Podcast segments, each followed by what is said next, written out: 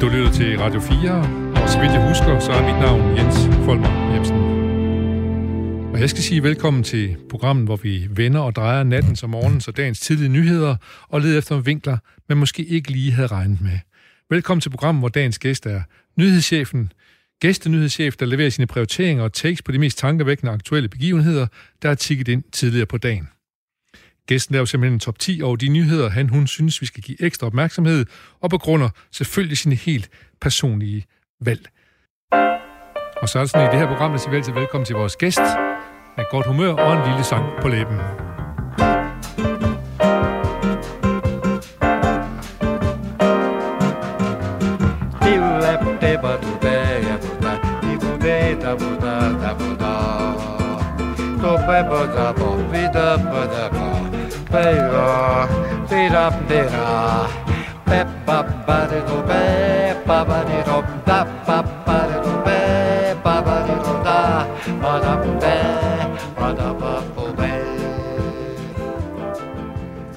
Ja, så er vi klar til at gå i gang med dagen i dag, som vores program hedder.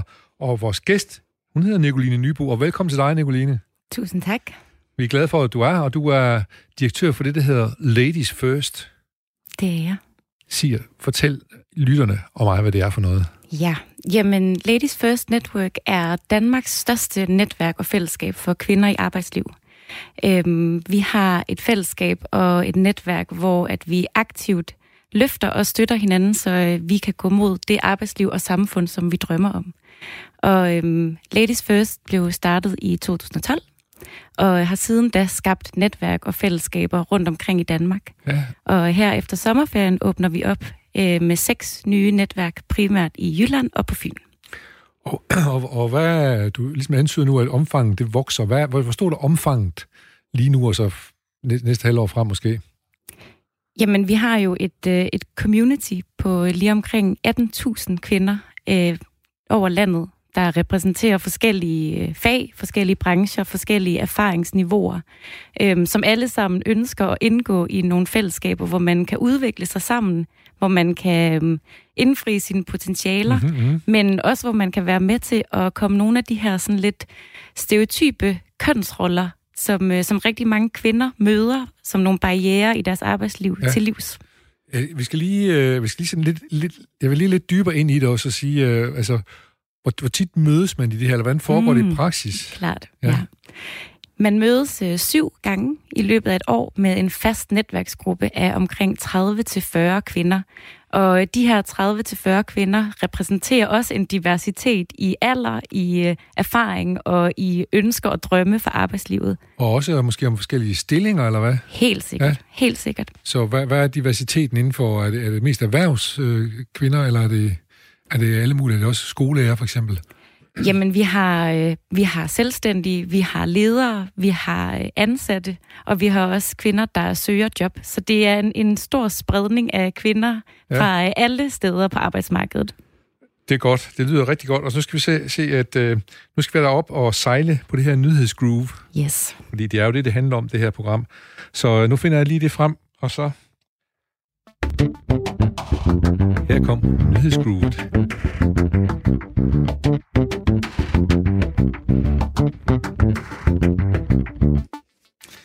Ja, så vidt nyhedsgroovet. Og nu skal vi i gang med Nicoline Nybo fra Ladies First, direktør for Ladies First, som uh, har udvalgt uh, 10 nyheder, som vi skal komme nærmere ind på. Og det er jo de mest tankevækkende nyheder, vi har bedt om at forholde til inden for, for det sidste stykke tid. Vi begynder på uh, en tiende plads. Ja. Og hvad har du, mon, uh, hvad, har, hvad, hvad har du fundet frem til der?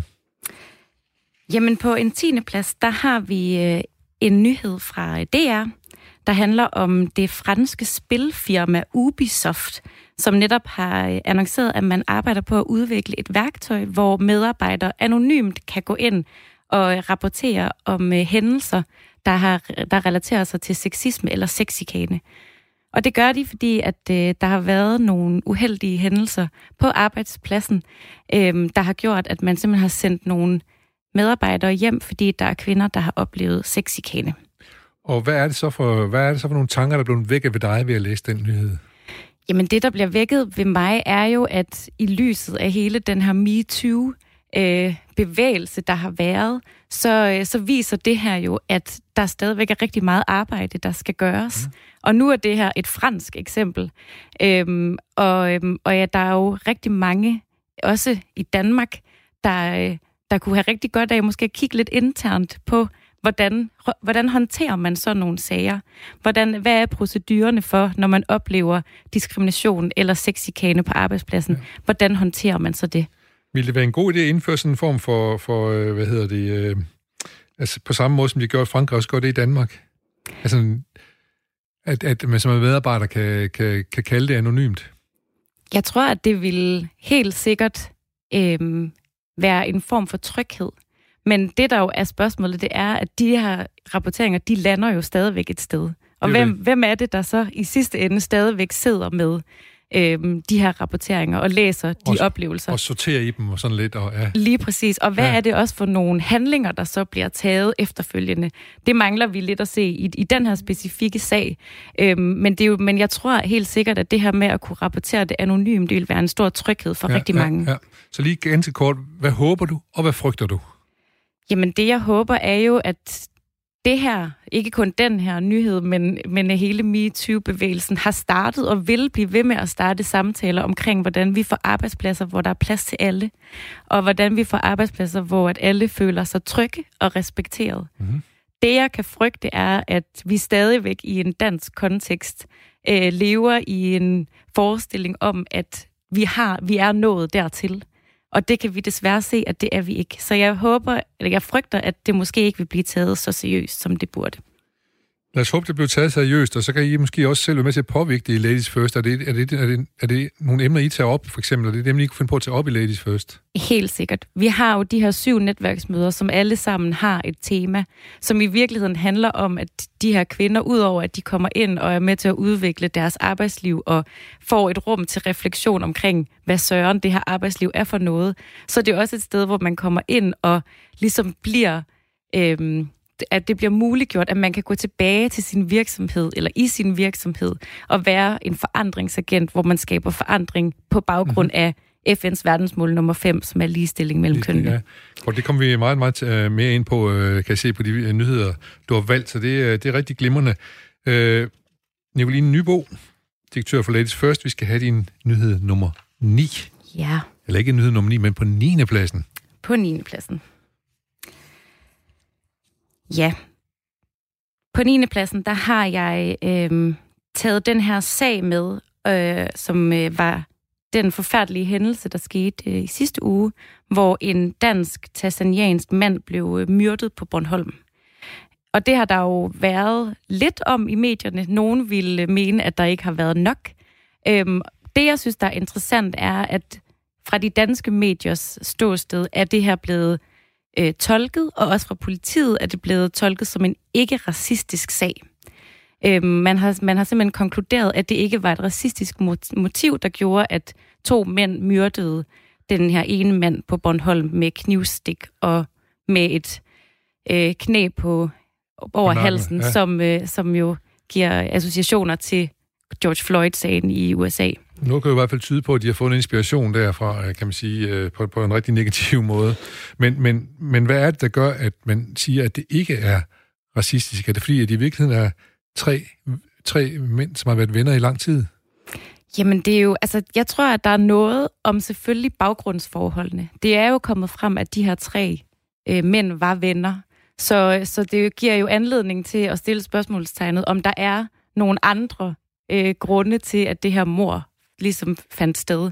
Men man kan jo ikke lade være med, når, når det her nu var en dansk-tanzaniansk mand, øh, og det var to overgrebsmænd, der, øh, der begge to havde øh, tendenser til at have været ekstremister i den ene eller den anden måde, så kan man jo ikke lade være med at spørge sig selv, om der også var et racemotiv. Og det har man fra de danske mediers side fejret fuldstændig væk. Mm-hmm. Men det har man ikke i internationale medier. Det har man nemlig ikke. Fordi det, der har været interessant, synes jeg, er, at vi har set rigtig mange internationale medier faktisk gå ud og, og, og ruske lidt i Danmark og sige, der er sket det her i lyset af den, det globale, den globale situation, vi ser lige nu med Black Lives Matter. Hvorfor er det, at man så ikke snakker om, at det her potentielt kunne være racistisk? Eller måske potentielt være racistisk, som du siger, men det kunne også være, at, at den måde, vi laver nyheder på, de, øh, de er blevet for meget enten eller Mm. Så det kan jo godt være, at der er, de kommer op og skændes som noget med nogle stoffer, eller noget med noget kærlighed, eller noget andet noget, men at, at, at det er så måske 65 procent af det, og så er der 35 procent af noget andet, eller et eller andet, at det måske er en blanding af nogle forskellige ting, herunder blande øh, en racistisk øh, tilgang til det. Mm. Men det er som om, at man, når man laver nyheder, så, så bliver sådan enten eller. Mm. Helt Mm. sikkert. Er det noget, du genkender? Jeg synes også, når man, fordi man ser jo tit, når der er debatter i fjernsyn og sådan noget, så er det så en, der har det standpunkt, og en har det standpunkt, og så kan de få lov til at clash mod hinanden. Det kunne jo godt være, at sandheden ligger et sted midt imellem. Ja, og jeg tror jo, at det er jo, det er jo noget af det, som jeg nogle gange mangler øh, fra nyheder. Det er jo den, det, det brede billede. Øh, de nuancerede nyheder, der ikke er de hurtige, og der ikke er dem, hvor, man, hvor der er clickbait, og det er med nogle skrappe gule farver, fordi at det, det egentlig handler om, det er bare at få dig ind på artiklen. Øh, jeg mangler, jeg kan godt mangle, at der er et mere nuanceret nyhedsbillede. Men vi ser jo selv i, øh, i, i, øh, i respekterede øh, nyhedsmedier, som for eksempel TV-avisen, så har man jo den tendens til at sige, at vi skal have en, der har det standpunkt, og så en, der har det modsatte standpunkt. Det er sådan noget gammelt noget, som man, man begyndte på, fordi at Jacobsen blev sur over, fordi han synes, det blev for ensidigt engang, så nu skulle man høre begge sider. Hmm. Men nogle gange, men måske er der også noget galt i at høre begge, øh, begge sider, som om, at det, det kun findes de to øh, hvad skal man sige, måder at se en sag på. Mm. Ja. Jamen, det er jo underholdningsværdien. Det Ja. ja. ville da også være meget federe, hvis vi kunne stå her og råbe af hinanden, så ville vi da gå viralt på et eller andet sted. Det kan vi også sikkert. godt lidt. Det kan vi også godt lidt. Du siger bare til, når du gerne vil råbe af Ja, mig, så skal jeg det nok råbe skal, tilbage det igen. skal i jeg nok fald. gøre. Jeg giver dig tegnet. Men det, øh, vi, vi fik en, de nyheder her på 9. pladsen, som handlede om en øh, 28-årig dansk-tanzaniansk mand, som var blevet myrdet på Bornholm af to unge mænd med øh, nazi-tatoveringer og, se, og, og, og så videre, og øh, Rasmus Paludans sympatier i hvert fald. Mm. Øh, men øh, ikke desto mindre, så har de også været øh, kammerater i en årrække, de her tre mænd, så øh, hvad der egentlig er sandheden det her, den er måske mere blandet end som så. Det er Men, men, men vi skal have øjnene åbne over for, at der er forskellige elementer i sådan en, en sag her. lige præcis. Godt. Det er vi glade for, at du øh, bibragte os den måde at se på nyheder på. Og det er Nicoline Nybo, vi er glade for, at hun øh, bidrager os det, som er dagens gæst her i Dagen i dag. Så skal vi til noget, der minder lidt om det, øh, i hvert fald tematisk. Din nyhed nummer 8, tankevæk nyhed nummer 8. Ja. Den tankevækkende nyhed nummer 8 er, som, øh, som du siger, lidt i tråd med, øh, med det her mor på Bornholm, eller i hvert fald den her globale bevægelse at mod, øh, mod racisme. Ja, som, Fordi- jo, som jo ligesom er fået, kommet ind under hatten Black Lives Matter. Så, Ja, lige præcis. Øhm, det er en nyhed omkring øhm, en statue af en sort frihedskæmper, der hed Frederick Douglass, Mhm. mm-hmm. som er blevet væltet og ødelagt i, øh, i en park i øh, New York. Og øhm, ham her, Frederik Douglass, han, øh, han holdt i øh, 1852 en meget berømt tale, hvor han satte spørgsmålstegn ved værdien af at fejre 4. juli, altså, dan, altså USA's uafhængighedsdag. Ja. Fordi han faktisk kaldte den her frihedsfejring for en skamplet på et land, der undertrykte den sorte borgere og holdt den som slaver. Mm-hmm. Og det, der så er øh, diskussionen, eller debatten nu, er jo, at den her nedrivning af den her øh, statue kommer i kølvandet på, at man har væltet andre statuer øh, i USA af øh, slave...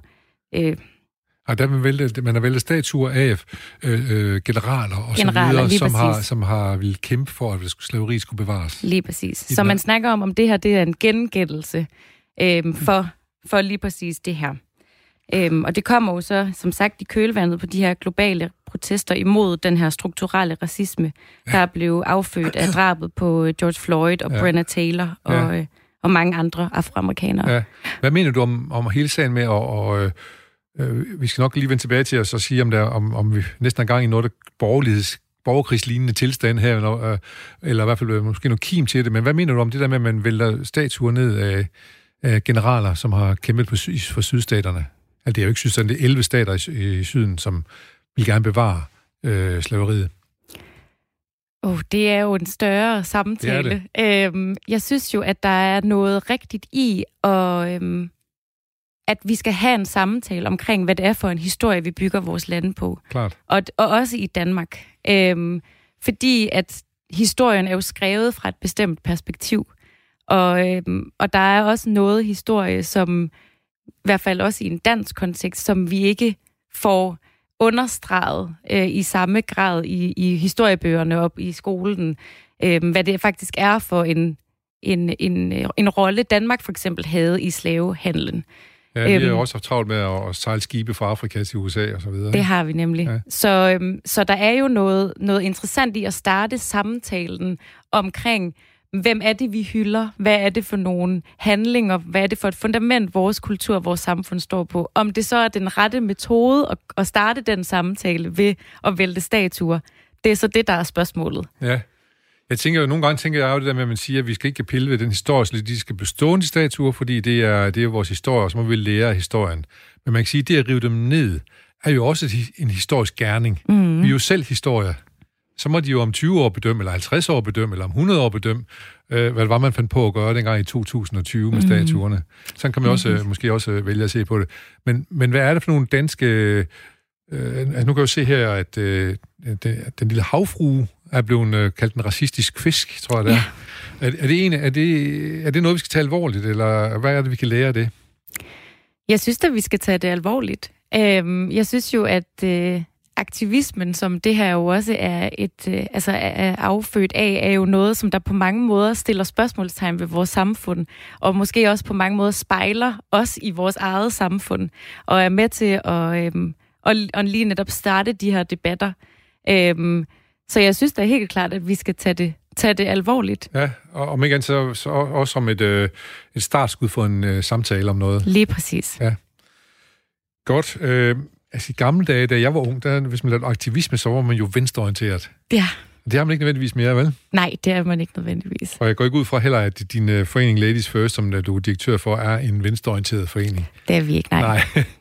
øh, men jeg kunne egentlig godt tænke mig at, at høre, hvordan kan det være, der, hvordan kan det være, at, øh, jeg skal lige sige til lytterne, at vi har besøgt Nicoline Nybo, som er for, direktør for øh, foreningen Ladies First, som samler arbejdende kvinder i øh, forskellige grupper Øh, men hvad, hvorfor, hvorfor kan I ikke lave det inden for den traditionelle fagforening, det her? Hvorfor er, det, hvorfor er man nødt til at lave et for, kun for kvinder, for eksempel? Er der ikke plads til, at man kan have den diskussion i de klassiske fagforeninger?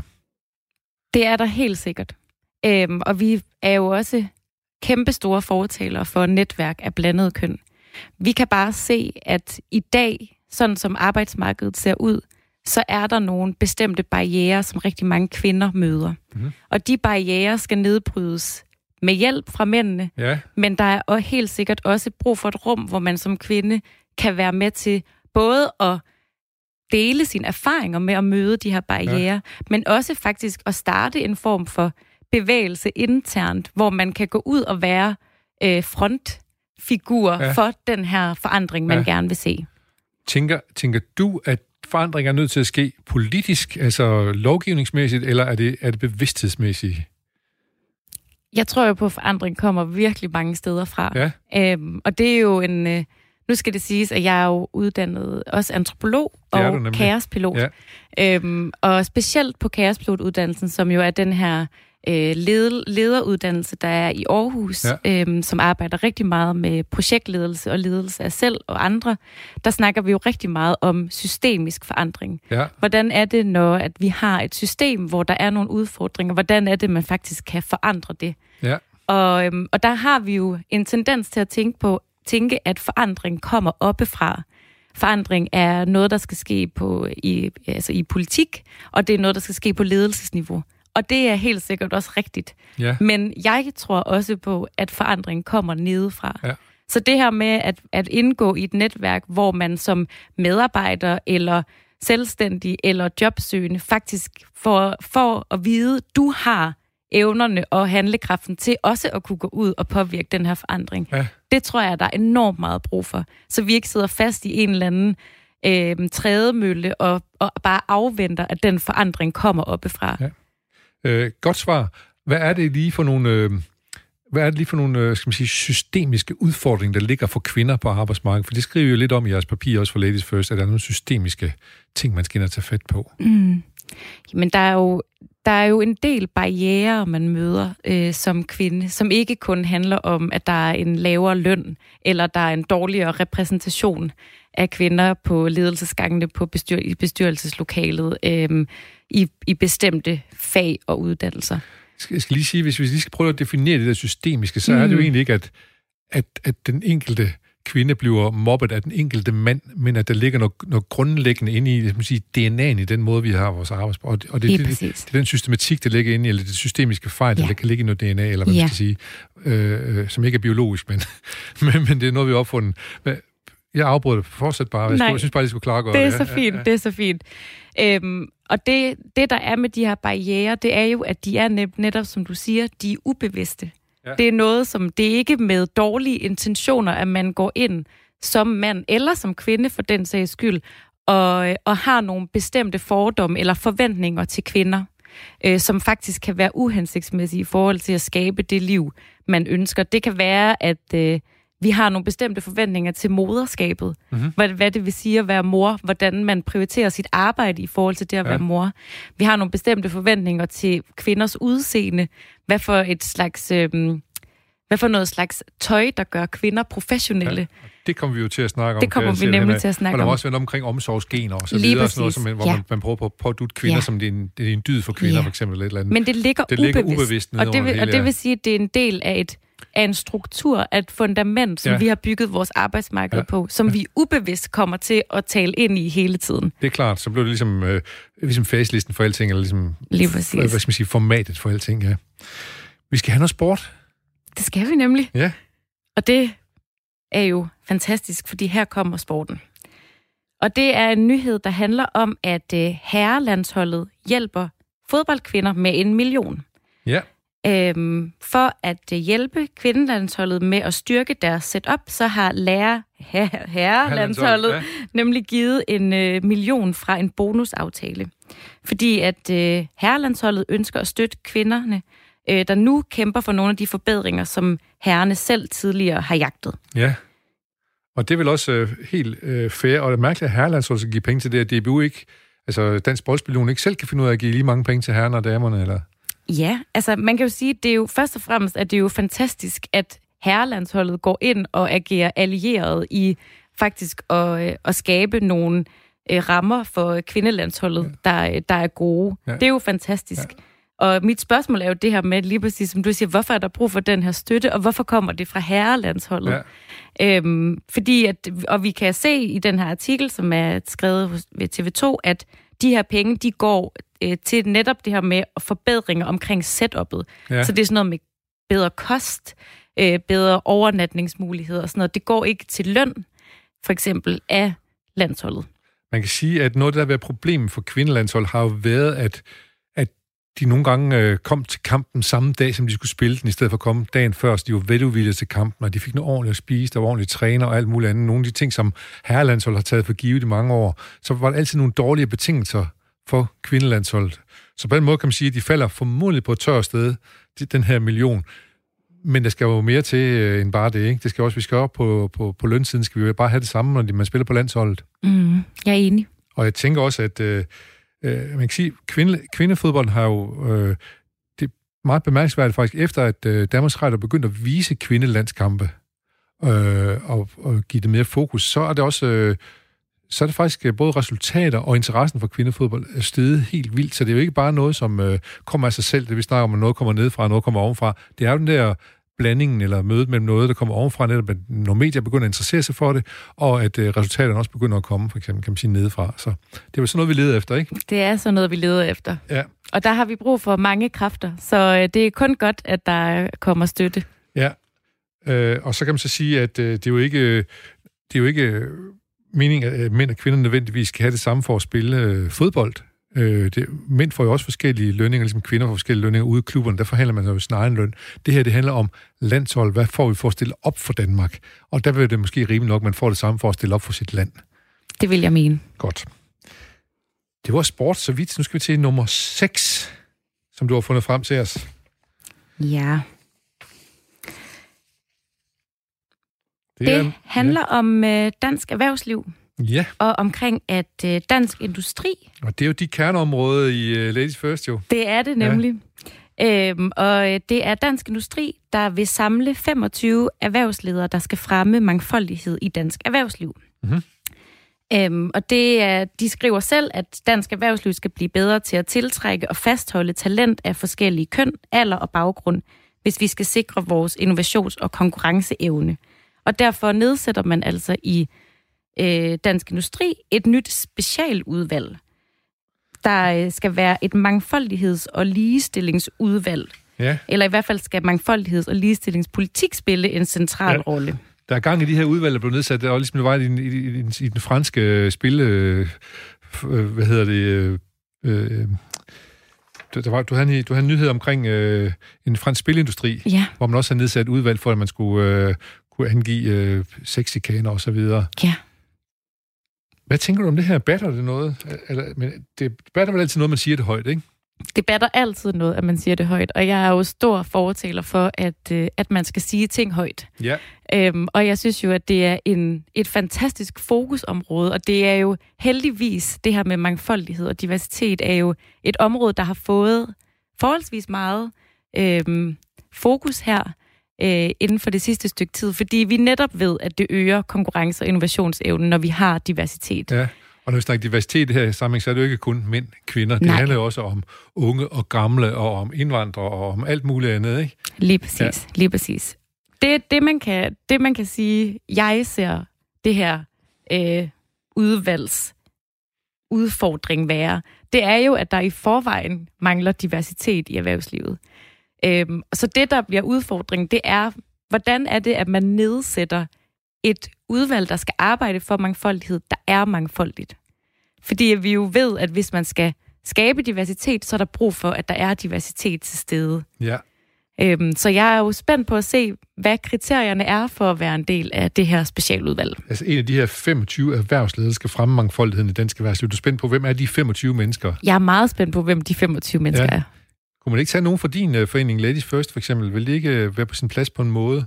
Det vil være helt på sin plads, og jeg tager gerne imod Ja. øh, en plads i blandt de her 25? 25 erhvervsledere. Ja. Uh, hvad er det? Hvad er det uh, jeg kan stille et spørgsmål igen. Hvad, hvad kan man håbe på, og hvad kan man frygte?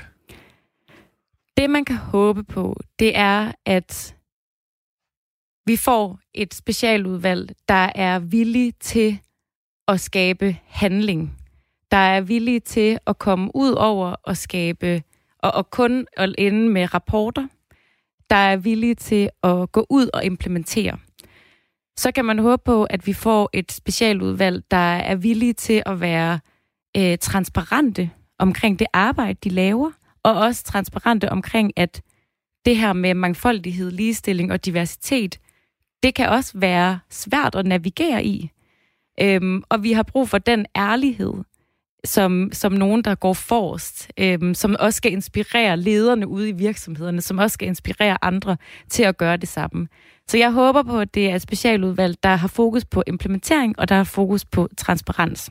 Og så måske også er i stand til at, øh, at kunne, kunne fortælle alle sine medlemmer, at uh, forandring, det skal være altid en lille smule forundring og forvirring i starten, men når man kommer over broen, så er der tit en masse gode ting at hente uh, der, ikke? Lige præcis. Ja. Og jeg håber jo, at det er nogen, der tør læne sig ind i den her forandring, og det kaos, det også Ja, kommer med. som, som, for, som tit følger med forandringer, ikke? Lige præcis. Ja, det er jo godt.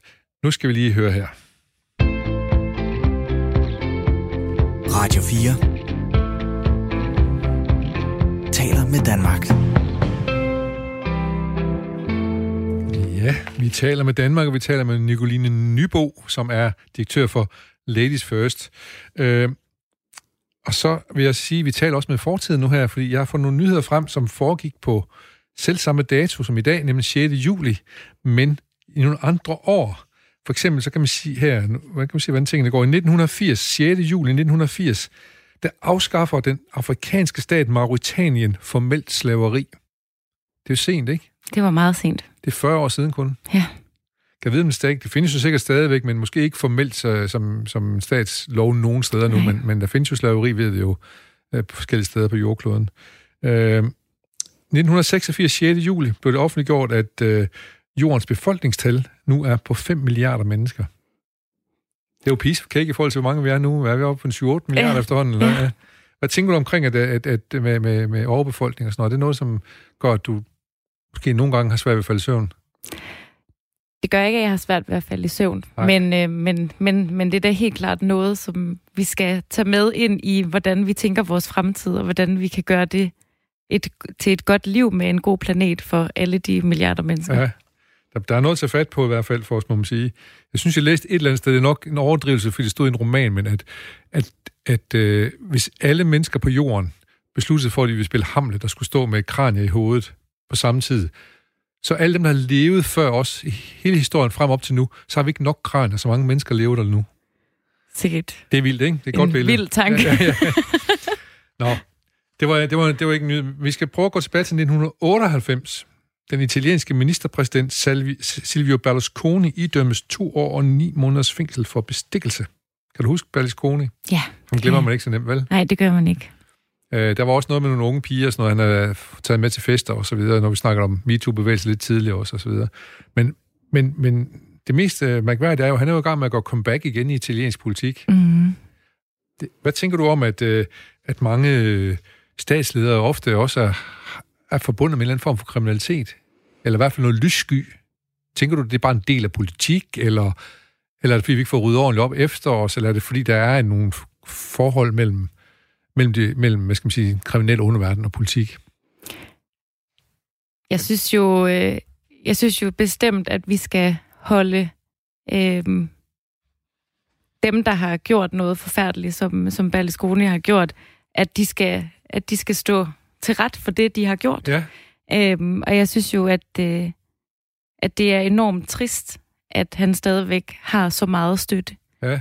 Øhm, og jeg synes, at det er et rigtig godt og forfærdeligt billede på, at magt stadigvæk rigtig mange steder er forbundet med en form for udnyttelse af nogle andre, eller af vores jordklode, eller hvad end det kan være. Ja. At man kommer kun til magt, hvis man også er villig til faktisk at træde på en masse på vejen op. Ja, og det er jo, det er jo virkelig sørgeligt, kan man sige. Meget. Øh, og, og noget tyder på, at det fortsætter andre steder i verden nu, også selvom øh, Berlusconi han, øh, fik en dom for det i 1998, på den 6. juli, som er dagen i dag.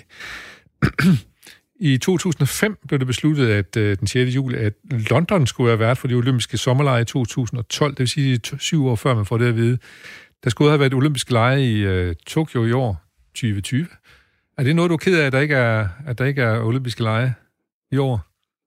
Altså, det er ikke noget, jeg personligt sidder og, og græder over. Nej. Øhm, men, øhm, men jeg har stor empati med dem, som der er påvirket af det. Ja, det var godt.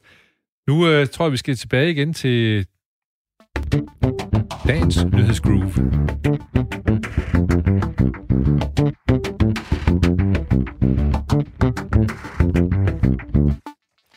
Ja, du lytter til dagen i dag, og jeg har gæst som sædvanligt, og i dag er det Nicoline Nybo fra Ladies First, og vi er i gang med at tale om de nyheder, som hun har udvalgt som de mest tankevækkende her fra det foregående døgns tid.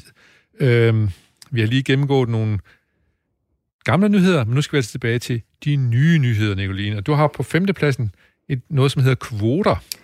Ja, meget omdiskuteret emne, kønskvoter. Der er nemlig i går kommet et borgerforslag, som jeg læste om på LinkedIn, som, øh, som nu er øh, blevet lagt op og accepteret af administrationen, der sidder og håndterer alle de her borgerforslag, så man nu kan gå ind og medgive sin støtte til, hvis man har lyst. Det er et borgerforslag, der handler om, at øh, fra og med udgangen af 2025 må der maks være 60 procent af samme køn i en topledelse eller en professionel bestyrelse. Og øhm, der står i den her beskrivelse af borgerforslaget, lad os nu vise vejen Danmark. Vi indtager nogle sølle bundplaceringer på de fleste internationale lister over ligestilling og kvinder i ledelse. Med mit kvoteforslag beder jeg dig læse og forstå det som værdiskabende og en god forretning. Altså at tage ligestilling og kvoter med ind som en overvejelse. Og det øh, skrev du gerne under på. Eller?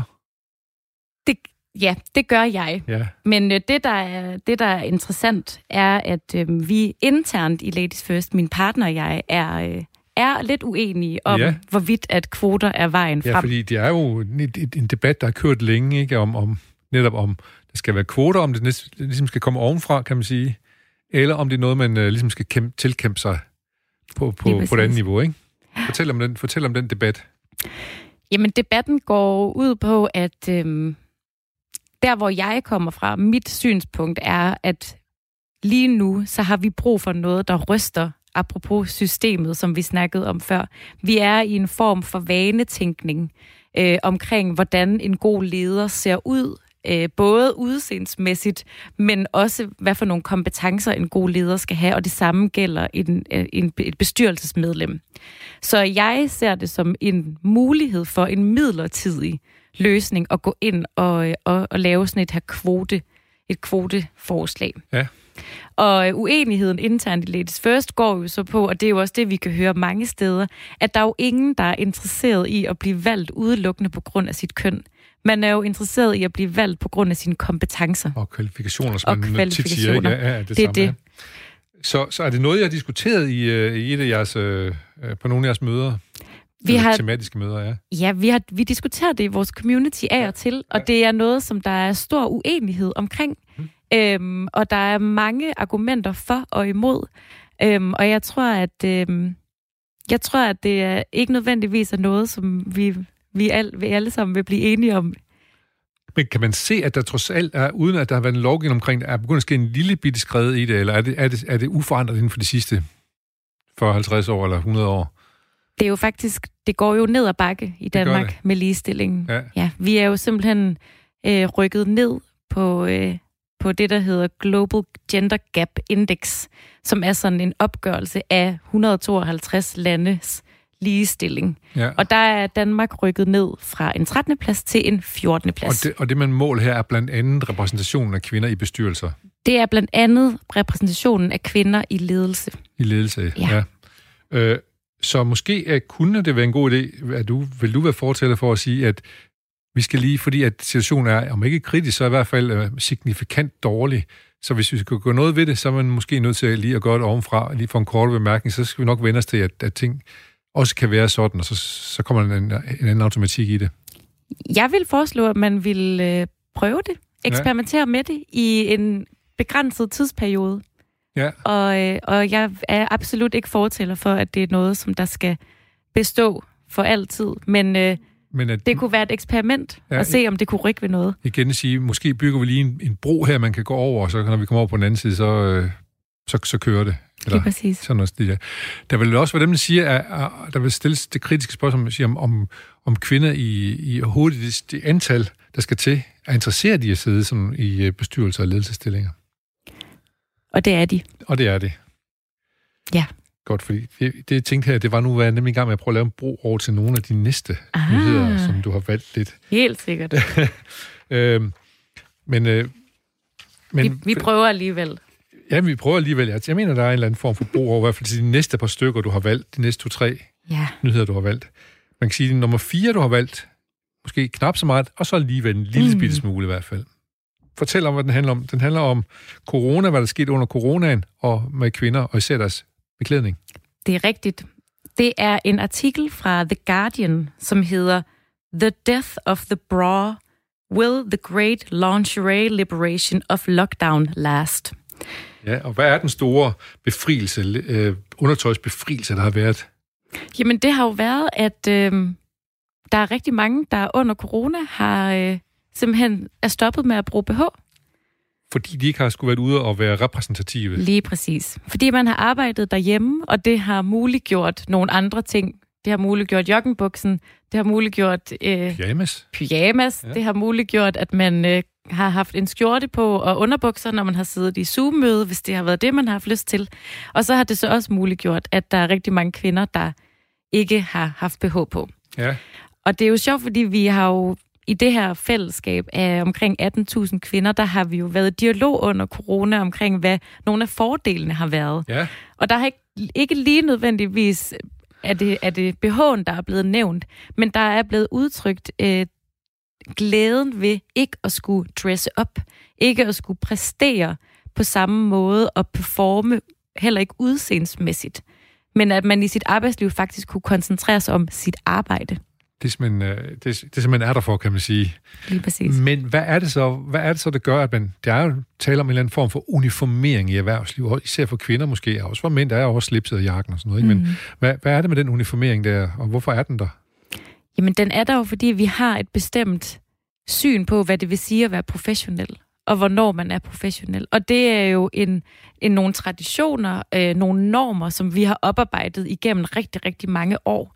Øhm, og der er jo, det er jo ofte sådan, at når man skaber en kultur, så er det majoriteten, dem der er flest af, der får lov til at bestemme, hvordan den kultur ser ud. Og dem, der har været majoriteten i dansk erhvervsliv, har jo været mændene. Ja. Så det har også været dem, der har været med til at forme, hvordan ser vi på det at være professionel. Øhm, så når kvinder gør deres indtog i erhvervslivet, så stikker de rigtig meget ud. Øh, hvis man ikke ligesom iklæder sig det, der er normen, den her uniform for, mm-hmm. hvad det vil sige at være professionel. Ja. Og øh, det kan være enormt frisættende for nogen, og det kan være enormt begrænsende for nogle andre. Lad os lige få en hurtig melding på, hvorfor er det frisættende at iføre sig en uniform for nogen? Det, man jo snakker om for eksempel med skoleuniformer rigtig mange steder, det er jo, at der er noget status, der simpelthen bliver skrællet af. Du får lov til at gå ind og ikke tænke særlig meget over, hvad du skal have på, hvordan du skal se ud. Ja. Så jeg tror, at jeg tænker, at for nogen er det, er det rart at vide, også for mænd, man står op, der er det der jakkesæt, du skal på. Man står ikke der, hvor man tænker, hmm, hmm, hmm, ja, skulle jeg have ja, den på, hvad for en farve, bum, Nej, bum, bum. det er, det er givet. Det, ja, og så er der jo for nogen, hvor det er, hvor det at klæde sig er jo et, en, en stor identitetsmarkør. Klart. Er jo noget, hvor man også udtrykker sin personlighed og sin, sine præferencer i rigtig mange ting. Så det er jo en form for frihedsberøvelse, kan man næsten ja, sige. det er modsatte selvfølgelig af, at det er frisættende at have en uniform. Ja. Øh, men kan det også handle en lille smule om, nu spørger jeg bare lidt, lidt dumt, fordi det lige kom igennem min hjerne. Kan det også noget at gøre med, at man, at man viser en eller anden form for disciplin, hvis man tager noget bestemt tøj på på en bestemt måde, og at man ikke er ligeglad, men man, man demonstrerer disciplin? I hvert fald den, den definition af disciplin, som der er sådan mest accepteret. Ja. Så det kan godt være ja. ja. Men spørgsmålet er jo, om der kunne være flere former for tøjvalg, der kunne udvise samme det, det, det, form det, for det, det, det, det, kunne, det kunne der helt sikkert nok, men jeg tænker bare på, at der, der måske også lå noget i det i hvert fald. Så stak man ikke ud af som fri for at diskutere det, og jeg kan det her, og så kan jeg også det andet, hvis jeg magter det her. Men, men lad, lad mig lige øh, øh, vende tilbage til, fordi jeg, jeg, jeg husker jo stadigvæk øh, tilbage til et år 10, hvor man skulle brænde sin BH. Hvorfor holdt man op med at brænde sin BH, tænker du? Var det fordi, man gerne ville ind på, erhverv, ind på erhvervsgangen, eller hvad? Mm, nej, det tror jeg ikke nødvendigvis, det var. Altså, som de jo også skriver her, så er undertøjsindustrien er jo en kæmpe industri, der er ligesom rigtig mange andre industrier, sælger en et drømmebillede af, hvad man bliver til, hvis man tager det her på. Men der er helt sikkert sket en anden form for sådan konformitet siden rødstrømbevægelsen, ja. hvor man brændte sine BH'er. Ja. Øhm, fordi det at brænde sin BH, der var jo netop et, et opgør eller en frigørelse fra de her idealer, de ja, her sådan restriktive... Ja, ja. Og det er også et statement, kan man sige. Ikke? Fuldstændigt. Ja. Fuldstændigt. Men så, så man kan sige, på mange måder er der sket sådan lidt en tilbagetrækning, i hvert fald i forhold til sådan BH'erne. Ja. At, øh, at det har man taget til sig igen efterfølgende. Ja, det må man sige, men det, man kan så også, også sige, at hele undertøjsbranchen er blevet sofistikeret rigtig meget, så der også ligger noget, måske noget, noget tillokkende ved det. For, øhm. Men hvad, hvad, hvad, hvad tænker du, hvad er fremtiden for BH nu i, i erhvervslivet? Jeg vil jo håbe, at man skulle tage en BH på, hvis man havde lyst til det. Ja. Øhm, så jeg vil jo håbe, at man havde valget til at gøre det, og at både valget om at tage en BH på, og valget om ikke at tage en BH på, vil være lige legitimt. Ja, fordi det der problem nu er, at dem, som egentlig har lyst til ikke at gøre det, de gør det alligevel. Ja. Godt. Vi skal, vi skal simpelthen videre, øh, Nicoline, det går jo godt det her. Vi skal videre til din øh, tankevækkende nyhed nummer 3 på din top 10. Ja. Vi nærmer os toppen. Det gør vi. Nummer 3 er, at øh, mange børn og unge mener, at de er overvægtige, selvom de ikke er det. Og det er en øh, undersøgelse, der viser, at 30 procent af landets 11-årige piger og 41 procent af landets 13-årige øh, synes, at de er for tykke. Ja. Ja. Det er jo, det er jo en, det er sådan set en trist historie, kan man sige. Hvorfor tænker du, det er sådan, og hvorfor er det lige præcis pigerne, der har det sådan, eller i hvert fald og majoriteten har det sådan? Jeg tænker, at der er mange ting, der har indflydelse på, at det er sådan i dag. Og jeg tror, at vi jo ikke kan komme uden om det, som vi skyder skylden på hele tiden, men som jo er sociale medier. Ja. Øh, at der er jo blevet en sammenligningskultur, en perfekthedskultur, hvor at man hele tiden måler sig med noget og andre, som ikke nødvendigvis er et realistisk billede af, hvordan det faktisk er at være menneske. Mm. Øhm, det jeg nogle gange synes, at der mangler, det er at tage ansvar for, hvem der er de sociale medier. For det er jo os, der er de sociale det må, medier. Det må man jo sige, ja. Så det her med, at vi siger, at det er også bare sociale medier og Instagram og Facebook, der mangler man at sige, hov, hvem er det nu lige, der er på de sociale medier? Ja, ja. Det er os, så det vil sige, at det er os, os, der har nøglen til faktisk at kunne forandre noget af det her. Og det skal vi gøre, men kan man også tale om noget systemisk fejl her? Fordi øh, mange af dem, jeg har talt med omkring de her ting tidligere, ikke, ikke i det her program, men i det program, der er småt op, der, der det er næsten samstemmende, så har de sagt, ja, yeah, det er også begyndt at ske det, at, øh, at børn skal til at opføre sig som voksne, mens de voksne opfører sig som børn. Øh, det er måske også en lille system, systemisk fejl, der ligger, men det ligger helt klart, synes jeg i hvert fald, et spørgsmål i, omkring uddannelse. Fordi allerede i anden, tredje klasse blev man jo spurgt, hvad vil du være? Hvad skal du være, når du bliver stor? Og så, og så er vejen derhen, den er jo virkelig øh, besværlig. Ikke? Man skal, den skal helst være... Øh, vi kommer nok til at tale om det, fordi vi snakker om, når man skal ind på uddannelse, hvordan man kommer ind på en uddannelse, så skal man helst have tårnhøje karakterer, ikke? Og, og det er måske også angsten for ikke at få tårnhøje karakterer, mm. som gør alt muligt andet i den her perfekthedskultur. Mm. Og det er jo og det er der, det er interessant, hvorfor der er så stor en slagside hos pigerne. Ja. Øh, at der er et kønnet aspekt i det her. Og der kan man også sige, at jeg ved ikke, om der er et mørketal blandt drengene. Fordi vi også ser, at der er flere og flere unge drenge, der får spiseforstyrrelser. Det er der. Øhm, så der er helt sikkert noget, der gør, at det er, både øhm, piger og drenge, der bliver påvirket af det her. Men det er jo, det er jo tydeligt, at der er en kæmpestor slagside ved pigerne, ja. som, der, som der gør, at, at, at vi ser, at en, altså, hver tredje 11-årige synes, at de er for tykke. Ja, det er jo vanvittigt. At man på en anden måde tager det ind, man ser omkring sig, at man bliver opdraget til på en anden måde hele tiden at forholde sig til de andre piger som pige. Ja. Øh, lad os håbe, at øh, der kommer noget forandring i det, også fordi det ligger jo allerede, hvis man kigger objektivt på det, så er det, hvis man så måler alle disse, der selv synes, de er overvægtige eller undervægtige, så er det slet ikke tilfældet. Nej, det er jo I, det. I, I forhold til body mass index, eller hvad sådan noget nu hedder, Ja. så er det meget, meget færre, der er i virkeligheden er overvægtige, ikke? Det er jo det, så det er jo et helt skævvredent billede Ja. af, hvad det vil sige at være overvægtig. Nicoline Nybo, det skal vi gøre noget ved. Det skal vi. Hvad skal vi gøre? Det ordner vi i næste program. Fordi nu er vi lige i gang med din top 10, hvor vi... Men jeg vil sige, nu får vi det i hvert fald nævnt, så vi kan begynde at tale om det. Det er så godt. Ja. Nyheden nummer to for dig, omsorgsfag. Ja. Vi kan jo se, at der er rigtig mange, der har søgt ind på de videregående uddannelser. Og det er en nyhed, vi kommer til efter den her, for nu kommer det til at handle om uddannelser. Ja, Øhm, og måske, vi, vi... måske vi lige uh, skulle uh, høre, hvad en eller anden uh, ja, klog person har sagt det. om det. Jamen, der er brug for, at øh, vi tager en, en lang række tiltag for at øh, både at rekruttere flere, øh, som tager pædagoguddannelse, men også at flere vil blive øh, i faget i fremadrettet. Og, og det handler om alt lige fra, at man gør uddannelsen mere attraktiv, at man sørger for, at øh, man har høje forventninger til de studerende, men også samtidig med kan indfri deres forventninger om en uddannelse, hvor de bliver mødt med øh, et højt timeantal og med god feedback og et ordentligt studiemiljø og en praktik, hvor de ikke bare bliver brugt som, som rå arbejdskraft, som de gør i dag. Ja, det handler om uh, pædagoguddannelserne i hvert fald, ikke? Om det nu kan blive... Uh, kan blive uh, man kan lave en bedre uddannelse der. lige præcis. Det var jo, det var jo formanden for Bubble, Elisa Bremler, tror jeg, hun hedder, som uh, udtalte sig her.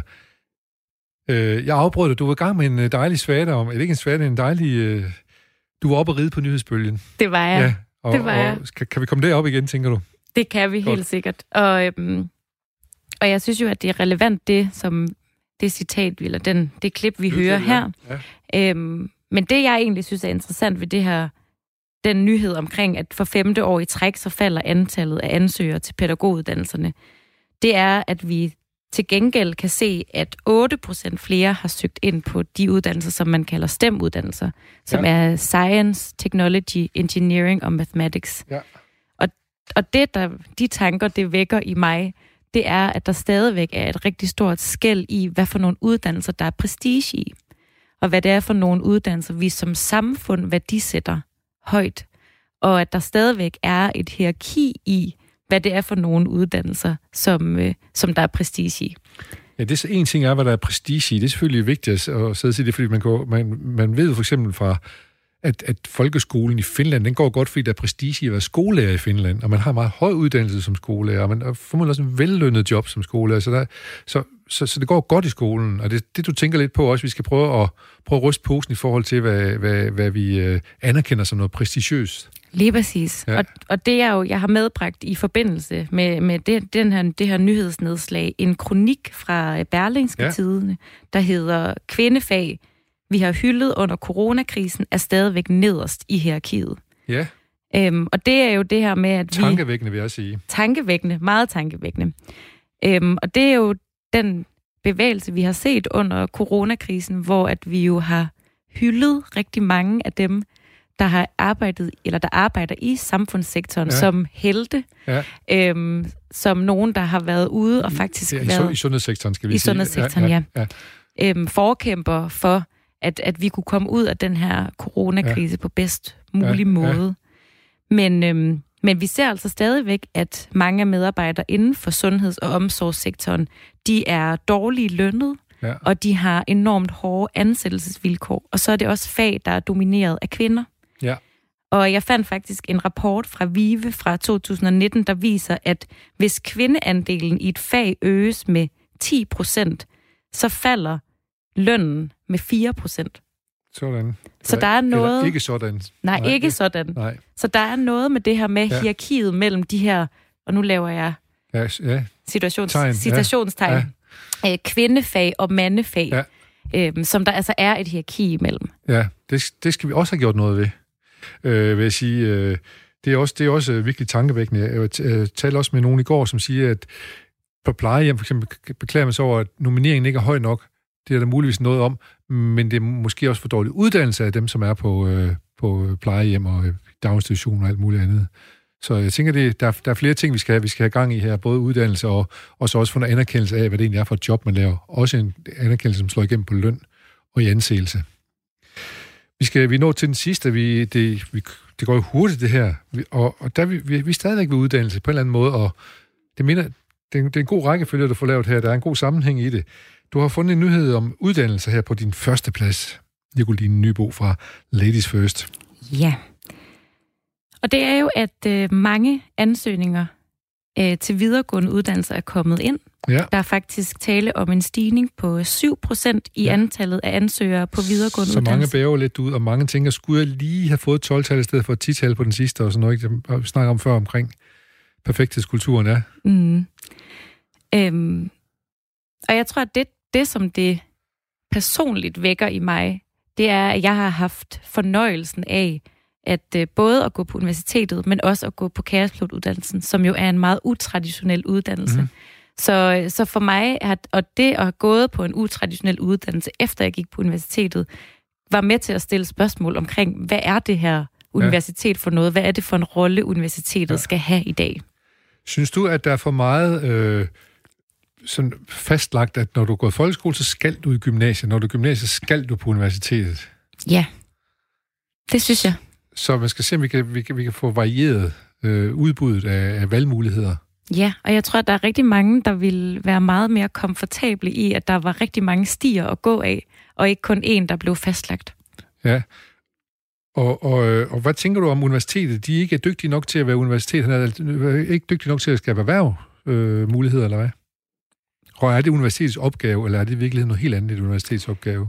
Jeg hører rigtig mange, der øh, er færdiguddannede, der synes, at universitetet har været en fantastisk dannelsesplatform, men der nu står et sted, hvor de faktisk ikke kan få et arbejde, fordi universitetet ikke er særlig erhvervsrettet.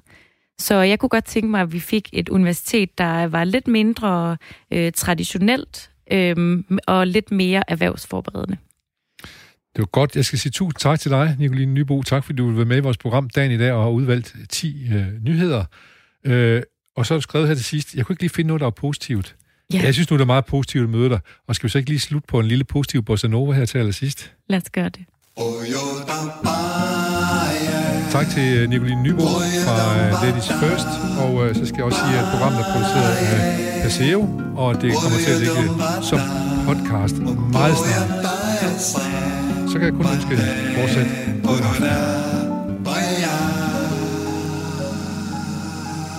Så er der nyheder.